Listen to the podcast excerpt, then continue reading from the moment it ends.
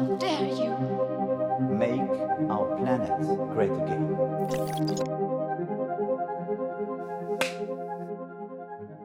La France doit sortir du charbon dès 2027, passer de 60% d'énergie fossile à 40% en 2030, investir 700 millions d'euros dans la construction de 13 RER métropolitains et répondre à un triple défi, je cite, celui du dérèglement climatique et de ses conséquences, celui d'un effondrement de notre biodiversité et celui de la fin de l'abondance, de la rareté de nos ressources, nous annonce le président de la République Emmanuel Macron lundi 25 septembre à l'issue du Conseil de planification écologique. Des annonces jugées décevantes, qualifiées parfois de mesurettes par les écologistes et l'opposition, qui rappellent qu'une partie des décisions du gouvernement étaient déjà connues. Pour commenter ce programme de planification écologique, le média reçoit Claire Lejeune, co-responsable du département de planification écologique de l'Institut La Boétie, lié à la France Insoumise.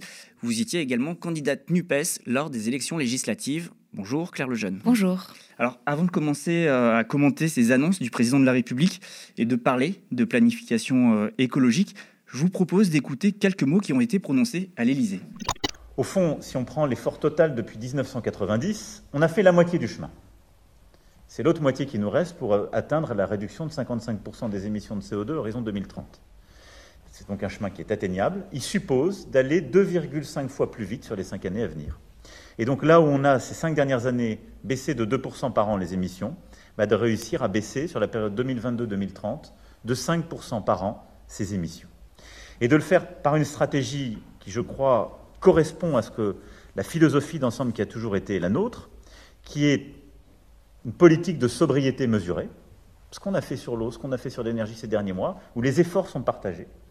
Une politique d'innovation, où euh, on investit là aussi sur l'innovation technologique et ce que porte la mission France 2030 et chacun des ministères, et une politique de transformation de tous les comportements, ceux du consommateur, par entre en particulier l'étiquetage, la responsabilisation, ceux des producteurs, ceux des financeurs, qu'ils soient publics ou privés, avec les mécanismes d'éco-conditionnalité. Et donc c'est cet ensemble que nous allons continuer de décliner. Alors désormais, on entend beaucoup parler de planification écologique, de renaissance aux insoumis, de Jean-Luc Mélenchon à Emmanuel Macron, mais la méthodologie, euh, peut-être, elle diverge. Ceci dit, sur l'idée, est-ce que vous avez euh, l'impression, vous avez peut-être la satisfaction d'avoir réussi à imposer euh, la planification écologique, ou au contraire, vous dites aujourd'hui, le président de la République, il a tout faux? Alors, je pense que déjà sur cette notion de planification, il faut revenir à une espèce de double genèse de la notion. Il y a une planification qui s'inscrit pleinement dans l'histoire socialiste et qui est euh, une proposition radicale mmh. d'alternative à l'ordre de marché. Mais il y a aussi une planification qui d'ailleurs historiquement n'a pas toujours dit son nom euh, ouvertement, mais qui correspond en fait au paquet de mesures, au réinvestissement de l'État euh, par rapport au marché par des gouvernements qui peuvent être tout à fait libéraux ou néolibéraux dans l'économie, en situation de crise. Donc il y a des formes de réinvestissement et d'activisme euh, public euh, par rapport au marché en contexte de crise. Et donc on a bien cette, euh, cette espèce de double filiation. Donc l'utilisation en fait, voire la récupération de cette notion de planification qui se retrouve aujourd'hui chez Macron, on pourrait penser qu'elle est incohérente, contradictoire, mais c'est bien la spécificité du néolibéralisme par rapport au libéralisme classique d'être un activisme d'État au service d'un ordre de marché. Et donc la planification euh, écologique euh, euh, dont on va parler aujourd'hui, telle qu'elle se dessine chez, chez Macron, correspond à, cela. Donc ça correspond pas à une rupture euh, radicale euh, euh, avec l'ordre marchand et l'ordre capitaliste, mm. bien entendu. Ça correspond plutôt à une forme finalement et de manière assez surprenante de conservatisme sur les acquis, les bases fondamentales de ce qui constitue l'ordre néolibéral et capitaliste, mais avec du coup une décarbonation, un verdissement de cette structure qu'on laisse intouchée. Parce que ce qui est frappant euh, dans la manière dont, est avancée cette planification écologique par le gouvernement Macron, c'est à quel point ça ne touche pas euh, à, euh, aux rapports de force tels qu'ils sont établis. on parle de justice sociale, mais seulement sous la forme de la distribution de, de quelques aides, jamais pour dire que il faut par exemple mettre les riches plus à contribution parce que on est dans un mm. contexte d'inégalité exacerbée. Donc finalement, sous le masque d'une voilà d'une formulation qui pourrait laisser entendre que ça y est, euh, on, va y aller, euh, il va y avoir un tournant dans les politiques euh, écologiques ou, ou, présentées comme telles du gouvernement Macron. En fait, ça, s'inscrit assez dans la lignée de ce qu'on a, de ce qu'on a vu par ailleurs. Donc plutôt un, verdissement de l'existant qu'un véritable tournant. Pas de changement de, paradigme, parce que pendant l'entre-deux tours de l'élection présidentielle, on a quand même vu Emmanuel Macron revenir, dire qu'il assumait aussi de, reprendre les bonnes idées hein, euh, directement de Jean-Luc Mélenchon, de ne pas avoir honte. Finalement, ce euh, changement de paradigme euh, annoncé à l'époque lors de l'élection présidentielle par Emmanuel Macron en 2022, quand il annonçait que la planification serait la politique des politiques, c'était mm-hmm. ces mots lors d'un meeting. tout cela, en fait, aujourd'hui ce sont des mots, justement, ce sont des discours, mais qui sont restés lettres mortes. Après, il faut regarder hum, en détail euh, ce qui est fait, ce qui est dit, ce qui est annoncé et les moyens qui sont déployés euh, euh, par, par rapport aux objectifs qui, qui sont définis. Donc, la vraie question, c'est qu'est-ce qui change avec cette annonce de la planification écologique comme tout cohérent porté au niveau de la Première ministre euh, avec un échelon interministériel, un énorme travail, hein, il faut le reconnaître, du secrétariat général à la planification dédié qui a été euh, mis en place au lendemain de l'élection euh, présidentielle. Donc c'est quoi la différence? Est-ce qu'il y a une différence de nature entre cet appareillage-là? Et ce qu'on connaissait avant, c'est-à-dire une espèce de série de plans, programmes, stratégies donc que ce soit la stratégie nationale bas carbone, le plan pluriannuel pour l'énergie, euh, tout ce qui se décline au niveau de l'alimentation, qui existe en fait. Il y avait une série de plans éco-phyto, etc. Le problème avec euh, ces, plans-là, c'est que les objectifs n'étaient euh, quasi jamais atteints parce qu'on est dans une situation où l'État s'est volontairement désarmé et c'est volontairement dépris des outils qui lui permettraient justement d'avoir cette prise sur, sur l'économie et de mener à bien cette transformation. Donc la question, c'est plutôt, est-ce que ce nouvel appareillage, il, il, a, il amorce un tournant du point de vue de la capacité de l'État à contraindre la machine économique à se transformer? Est-ce qu'il y a une volonté politique de le faire? Et de ce point de vue-là, il y a bien dans les documents euh, une volonté de faire le suivi, par exemple sur les 50 sites les plus polluants, euh, hmm. de bien faire un suivi du processus de décarbonation. Euh, mais si, donc il, il, va y avoir des milliards d'argent public qui vont être mis sur la table pour financer cette, cette décarbonation des 50 sites les plus, les, les plus polluants, mais il n'y a, a nulle part de mention d'un cadre contraignant qui forcerait ces acteurs à bien respecter leurs engagements. Hmm. Donc euh, finalement, il y a zéro risque pour du côté euh, des, entreprises, etc., puisque les fonds publics, euh, c'est des fonds publics qui sont mis sur la table, euh, mais il n'y a pas non plus de, contraintes en fait. Donc, ce qu'on peut, ce qu'on peut craindre, c'est qu'il n'y a pas vraiment de différence de nature entre le bloc de mesures qui nous est annoncé là et puis les mesures, mesurettes, comme on a pu les appeler, qu'on connaît et qui s'égrènent depuis des décennies sans qu'on voit de transformation radicale en fait. Mais du coup, quel est l'objectif, selon vous euh, Quel devrait être l'objectif réellement de la planification écologique? Qu'est-ce que vous attendez euh, en fait comme cap? Alors, si on regarde les planifications qu'il y a eu euh, après la Seconde Guerre mondiale, donc les planifications de reconstruction qu'on a connues dans, dans, notre pays, c'était un moment où déjà, euh, le rapport entre travail et capital était très différent de celui qu'on connaît aujourd'hui. Les syndicats étaient extrêmement forts. L'idée de planification a été présente dans euh, le, programme des jours heureux du Conseil national de la, de la, résistance. Euh, et les patrons, au contraire, eux, étaient disqualifiés par le fait qu'ils avaient collaboré. Et la planification à ce moment-là, elle s'inscrit dans un moment où il y a un véritable travail tripartite euh, qui se met en place et aussi euh, on nationalise. Donc euh, le public a très directement la main sur la substance de, l'économie avec le, tournant néolibéral, c'est quand même une situation très très différente qu'on a, et c'est ce qui fait que la planification écologique euh, à la Macron aujourd'hui, on peut craindre qu'elle n'ait pas en fait euh, assez, assez de prise en fait sur la machine économique pour être véritablement effective. Une écologie à la française, il a dit. oui. Bâtir une écologie à la française. D'ailleurs, on peut peut-être s'interroger sur ce que ça signifie. Oui, alors je pense que c'est du coup un espèce de clin d'œil, de renvoi à cette histoire-là, à l'histoire de la, de, de, la planification à la française. Mais encore une fois, il y a une vraie différence entre ce qui se passait dans les années 50 et ce qu'on peut, ce qu'on peut voir aujourd'hui en termes de capacité de l'État à imposer certaines, euh, certaines décisions euh, euh, à l'économie. Donc le but, c'est de, de, réfléchir, si on prend au sérieux cette idée de planification écologique et qu'on la, qu'on la prend pour toute ce qu'elle peut être, si, on, si on y met toute l'ampleur de l'ambition que cette idée peut porter lorsqu'elle est prise dans un sens plutôt éco-socialiste, parce que en fait dans la filiation de la planification socialiste, la suite c'est la planification écologique telle que la telle que l'a conçue euh, Martine Billard, qui a construit le programme de, Jean-Luc Mélenchon, ancienne députée écologiste. Exactement. Donc c'est plutôt peut peut-être vers cette filiation-là qu'il faut, s'orienter, euh, parce que ce qui, s'y dessine, c'est pas seulement euh, des, paquets d'investissements de, que euh, diffuse comme ça dans une économie dont on cherche pas vraiment à, changer les fondements. C'est une vision de, en fait, des, des limites qu'il faut mettre à cet ordre, à cet ordre marchand pour pouvoir atteindre des objectifs de soutenabilité qui soient écologiques euh, ou, sociaux.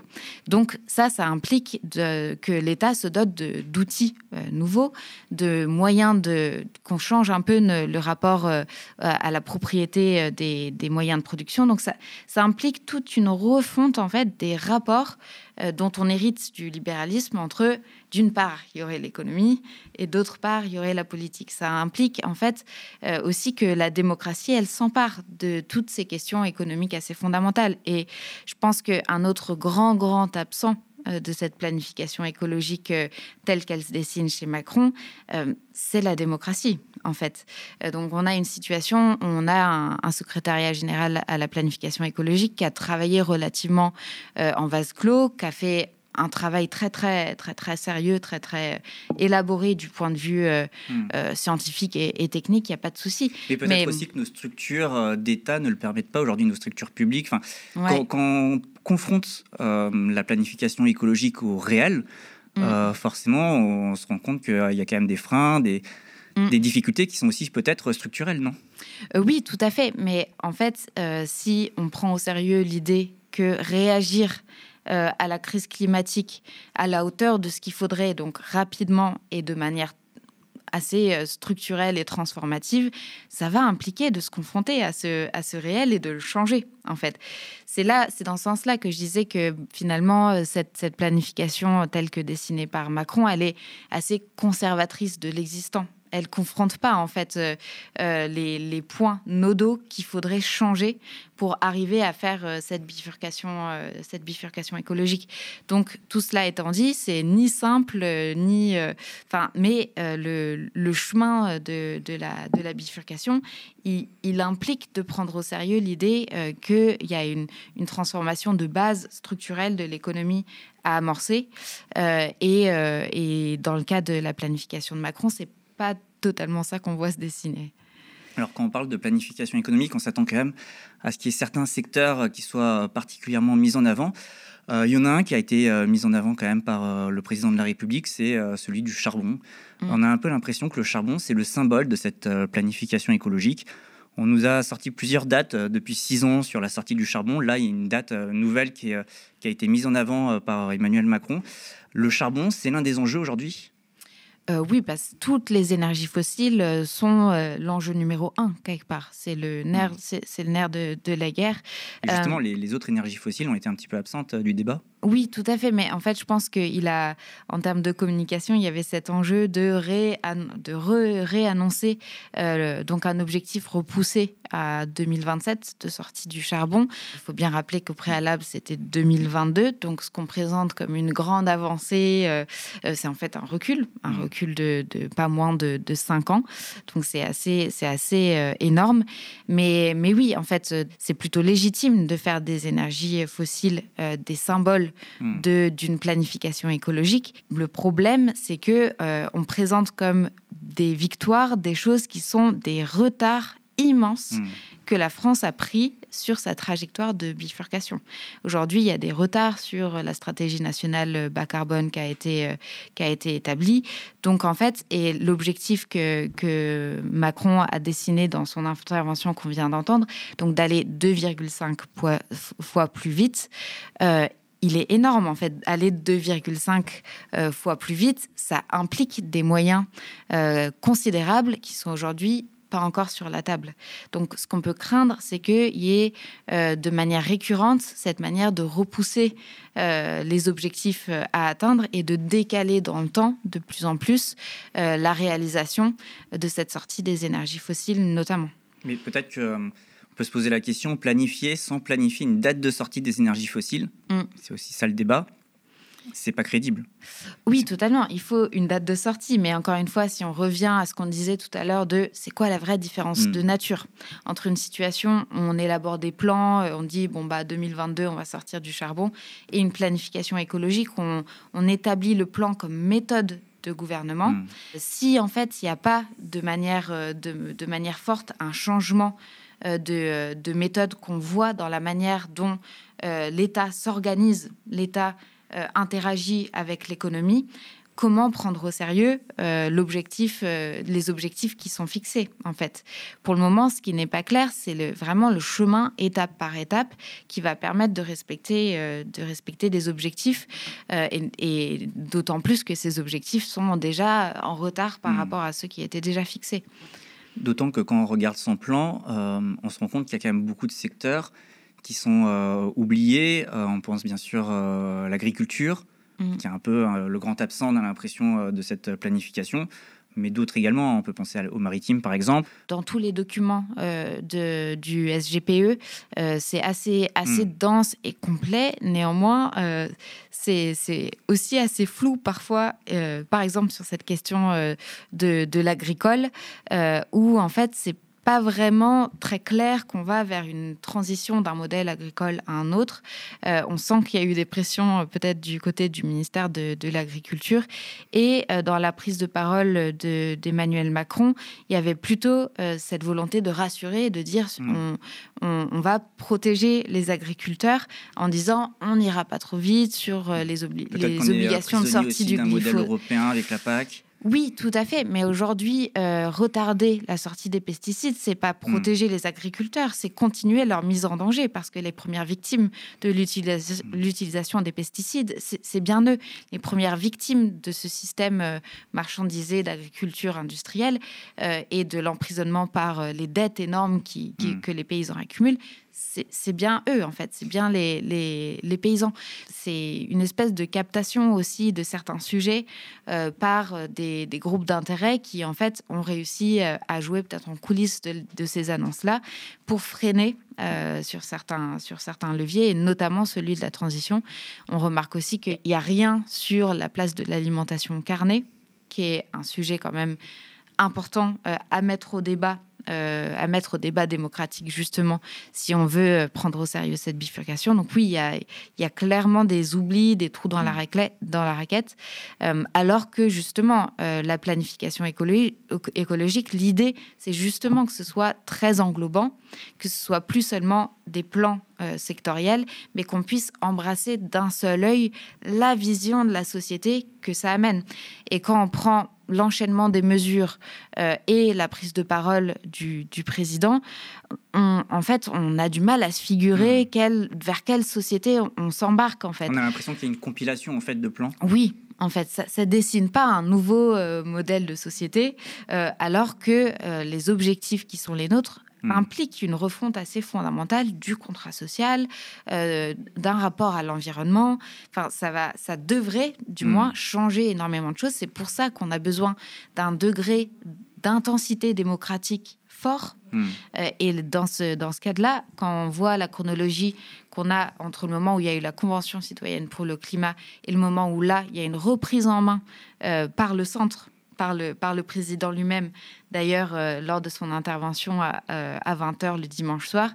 Je ne sais pas si c'était une erreur de sa part ou autre, mais il a renommé le Conseil de la planification écologique le Conseil présidentiel de l'écologie c'est les mêmes initiales, mm. CPE, CPE.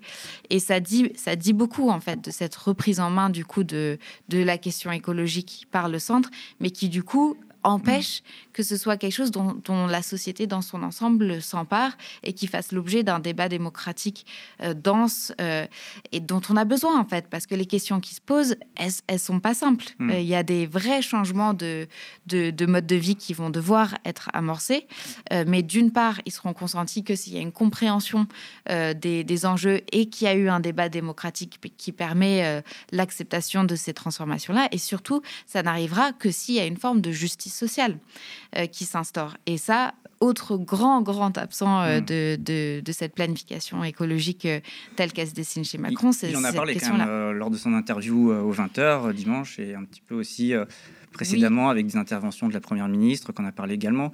On, va, on va en, discuter juste après, mais justement, vous avez mentionné cette question des pesticides. on a un peu l'impression que dans cette vision d'ensemble, dans cette vue d'ensemble qu'on attend, on se focalise sur le climat, est-ce que la planification écologique, euh, on n'attend pas d'elle notamment qu'elle aborde la question la biodiversité également. On a l'impression que la biodiversité, elle est un petit peu euh, mise de côté. La, planification écologique, euh, idéalement, elle doit permettre justement d'avoir cette articulation euh, entre l'impératif climatique et l'impératif de protection et de reconstruction de, la biodiversité.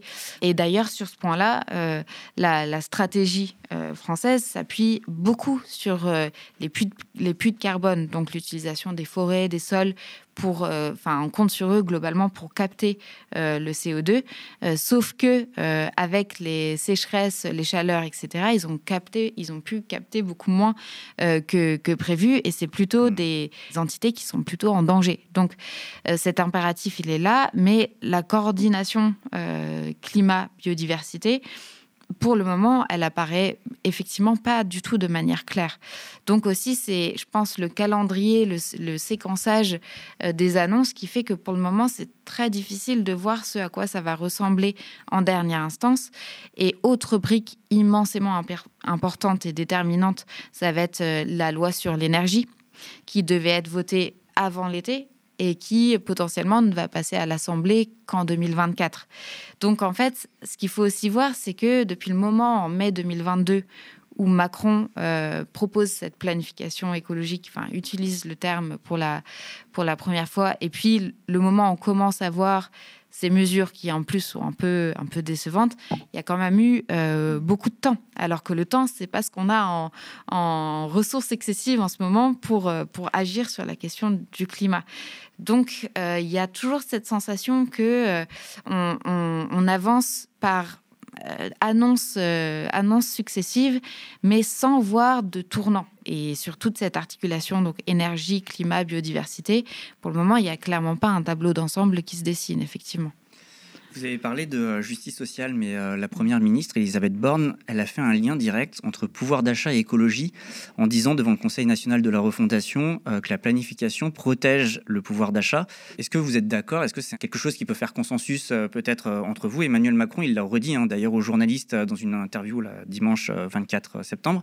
Il a dit l'écologie, c'est la solution. Oui, alors euh, je pense qu'il y a clairement un lien entre, euh, entre pouvoir d'achat, même si cette notion est très restrictive par rapport à une notion plus ample comme euh, le bien vivre, qui inclurait des dimensions moins matérielles et marchandes de, de ce qu'est la vie. mais effectivement, il y a, y a ce lien. La, question, c'est plutôt comment elle s'articule très concrètement en politique publique du côté de, de la Macronie. Et pour le moment, euh, par exemple, sur les impacts de l'inflation, ce qu'on voit hmm. plutôt, c'est une grande difficulté d'une part grandissante des Françaises et des Français de faire face à cette inflation et plutôt un refus du côté du gouvernement de prendre des mesures euh, euh, comme le blocage des prix, etc. Hmm. Donc, c'est, il, reste à, à, voir en fait concrètement comment euh, la planification écologique telle qu'elle se dessine chez Macron euh, concrétise euh, ce lien entre pouvoir d'achat et, écologie, pour le moment, il n'y a, pas vraiment de, mesures clés qui permettraient de, le voir. Parce que planifier, c'est justement gérer la pénurie, c'est gérer l'inflation. Oui, mais ce qu'on a, qu'on a vu dans une séquence où on a de l'inflation, on a une détérioration du pouvoir d'achat, c'est que le, le gouvernement n'a pas eu de mesures qui étaient à la hauteur et n'a pas non plus utilisé les leviers que l'écologie et la transition pourraient amener pour favoriser euh, le, pouvoir d'achat. Et encore une fois, lorsqu'on lorsqu'on regarde la question par ce bout-là, c'est pas tout à fait des questions de justice sociale au sens complet euh, qu'on se pose, puisque on, évacue euh, de la question la part de richesse qui en ce moment est concentrée au plus haut de, de la société. Dans la notion de justice sociale, il y a bien ce rééquilibrage qui doit être amorcé. La répartition des richesses, la répartition du temps. Oui, exactement. Euh, donc, tant qu'il n'y aura pas cette vision pleine de la justice, euh, il y aura une difficulté, je pense, pour la société dans son, dans son entièreté d'avancer vers, cette, euh, vers cette transition. Mais du coup, ça signifie que des sujets, par exemple, comme la semaine de quatre jours, comme le sujet de la retraite, sont aussi des sujets qui doivent rentrer dans le cadre d'une planification? Oui, bah, tout à fait. Et en fait, c'est ce qui manque un peu, euh, euh, qui manque même totalement dans cette vision de la planification euh, telle que Macron l'a énoncée. Cette planification, elle vient après une validation d'un allongement plutôt hmm. de, du, du, temps passé au travail. Donc, ça veut dire que la, rupture avec la logique productiviste est pas tout à fait, est pas tout à fait intégrée. Et c'était intéressant dans le mouvement contre la réforme des retraites de voir à quel point euh, les gens par eux-mêmes reliaient cette question de euh, la réduction du temps passé au travail, que ce soit sur une semaine ou sur toute une vie, avec l'impératif de produire moins, de produire mieux, et donc l'impératif euh, climatique et écologique dans, dans son ensemble, en fait. Donc c'est là où on pouvait attendre euh, un peu une mise en récit politique de la part d'Emmanuel Macron sur cette planification écologique. Ce qu'on a Plutôt, c'est une navalisation de l'existant euh, avec une continuation d'un modèle euh, qui sera simultanément décarboné, mais qui restera avec des objectifs de productivité, euh, de compétitivité, etc. Euh, et ça dit rien en fait du modèle social euh, dans lequel dans lequel on souhaite aller. je pense qu'un des risques actuellement aussi, c'est d'avoir un espèce de fétichisme de la décarbonation. mais en fait, l'enfer, il peut être neutre en carbone. Hmm. Ça dit rien du degré d'inégalité dans une société, ça dit rien des conditions de vie au travail, ça, ça dit rien en fait de l'architecture euh, de la société dans laquelle on, souhaite aller. Donc, ce qui manque, c'est ça, c'est un débat sur le, modèle de société. Et la planification écologique, c'est à la fois l'aboutissement et puis la méthode pour mettre en place euh, ce, modèle de société. Mais quelque part, tout, ce débat-là est court-circuité euh, dans une, planification-là qui est en fait est, décidée dans un cercle relativement restreint, en prenant pour acquis toute une série de décisions euh, qui en fait sont pas du tout euh, sont mm. pas du tout évidentes en fait. Mais en vous écoutant, on voit quand même que sur euh, cette notion de planification, finalement, il y, y, a difficulté à avoir des points de convergence entre les projets que vous, vous avez, parce que malgré ce terme, malgré le fait qu'Emmanuel Macron il a dit qu'il euh, assumait euh, reprendre euh, des idées qui avaient été avancées par Jean-Luc Mélenchon, finalement vous vous dites c'est un non-fumage tout ce qui a été présenté jusque-là. Enfin on a l'impression quand même que il n'y a rien à en tirer, quoi. Bah, enfin, je veux dire, les, les, moyens supplémentaires louer, etc., ils vont bien exister. Donc, c'est hmm. pas, c'est pas de, de, la, de la fumée pure. La question, c'est celle de la trajectoire dans laquelle euh, on, on, se, on se dirige par rapport à la situation euh, euh, établie par des faits scientifiques dans laquelle on se trouve. On a quand même peut-être un commencement de quelque chose? Oui, mais là, on n'est plus dans un moment où on peut se contenter de commencement de quelque chose. On est dans une situation où on a besoin de la mise en place concrète et rapide d'une véritable planification Donc on peut pas dire c'est mieux que rien, quoi. Il y a, quelque, il y a euh, je, pense que c'était Cyril Dion qui avait une formule qui disait, euh, en fait, euh, les, les, petits pas vu la hmm. situation dans laquelle on est, c'est des pas en arrière. Donc, en fait, stratégiquement, euh, il vaut mieux travailler à l'élaboration euh, d'une alternative euh, qui pourra effectivement mettre en place rapidement cette bifurcation, plutôt que d'applaudir à quelque chose qui, en fait, va verdir un existant qui est insoutenable tant socialement qu'écologiquement. Parce qu'on se dit, s'il y a un enfumage sur l'usage de cette notion de planification écologique, il faut, clarifier les choses. Mais en même temps, si on regarde mesure par mesure, euh, mm, mm. plan par plan, on se dit, bon, il y a quand même euh, du mieux. Il y a par exemple euh, un aspect qu'on peut peut-être regarder de plus près, c'est le sujet de la relocalisation. On a l'impression quand même qu'il y, a un mm. travail qui est fait aujourd'hui par le gouvernement de relocalisation de nos productions. Il a pris l'exemple de la voiture électrique. Euh, il a dit aussi euh, qu'il aimait la bagnole, je reprends ces termes, qu'il l'adore même. On a quand même euh, un gouvernement qui, est en chantier où vraiment jusqu'au bout, jusqu'au même, si on regarde dans le détail les mesures, mm. pour l'opposition, la France insoumise, la NUPES, ah non, je pense qu'il y a des choses qui sont intéressantes. En fait, ce qui est intéressant, c'est que quand les crises s'accumulent, euh, que ce soit le Covid, euh, le choc de la guerre en Ukraine, euh, les différentes formes de crise économique et mm. financière. Ceux qui défendent plutôt l'ordre néolibéral sont, obligés en fait de, réagir, de, réagir et du coup d'ajuster certaines des, des mesures qu'ils proposent, etc. Et par exemple, le fait de parler d'une écologie souveraine, sous-entendu, en fait, il faut effectivement pour résister à de potentielles crises futures, relocaliser une partie de la production pour pas être dépendant euh, de chaînes de production euh, trop longues qui en fait sont euh, des sources de risques pour, pour l'approvisionnement du pays. ça, ça résonne avec l'impératif de relocalisation tel qu'il a été formulé dans l'écologie politique depuis, depuis des décennies. Après, et vous l'avez vous-même dit, c'est si dans cette relocalisation, en fait, on l'utilise pour pousser jusqu'au bout une vision de la transition des transports basée exclusivement ou presque sur euh, le passage d'une flotte de véhicules du thermique au tout électrique avec tous les problèmes que ça va poser pour ceux, pour la partie de la population qui, malgré les aides euh, euh, de l'État, pourront pas pour le moment s'acheter de, de, voitures électriques.